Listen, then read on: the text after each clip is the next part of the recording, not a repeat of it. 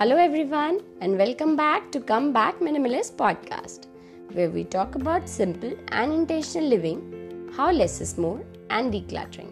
This is your host, Upasna.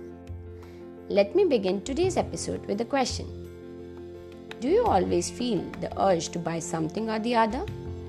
Maybe not for yourself, but for others? Financial freedom is something we all seek.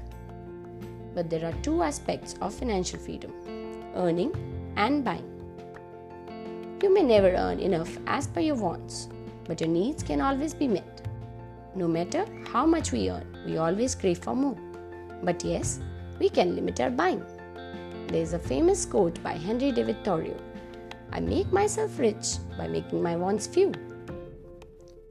Like other habits, we also need to practice buying less, and it takes time to develop a habit. You will not see overnight changes, but you once you get there, you will definitely taste the freedom. There are few tips that helped me to make buy less a habit. First, diverting money. The more balance you have in your active account, more you spend. It's better to divert the funds to an untouched account as soon as it comes, or the best way is to invest the extra funds. Second, no e commerce apps on my phone.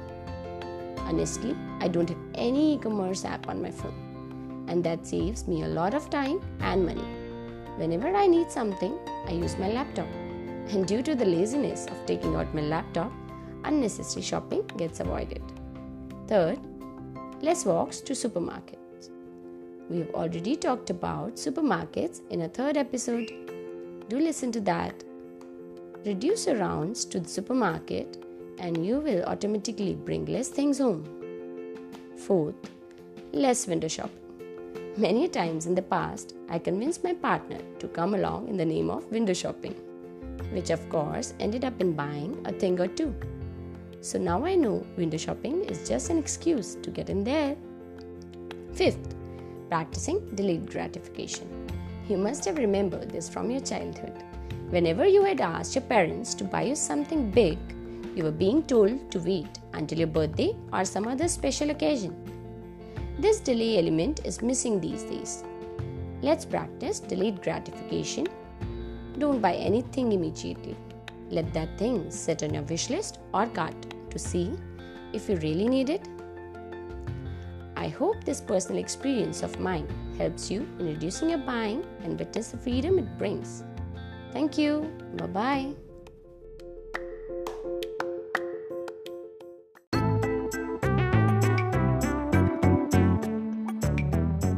Thanks for tuning in. If you like today's episode, then don't forget to check out other episodes on Come Back Minimalist podcast. And yes, don't forget to subscribe to the channel. If you have any suggestions or feedback, you can reach out to me through my social media handles Come Back Minimalist over Instagram and Facebook or you can mail me over comebackminimalist at gmail.com. Bye bye.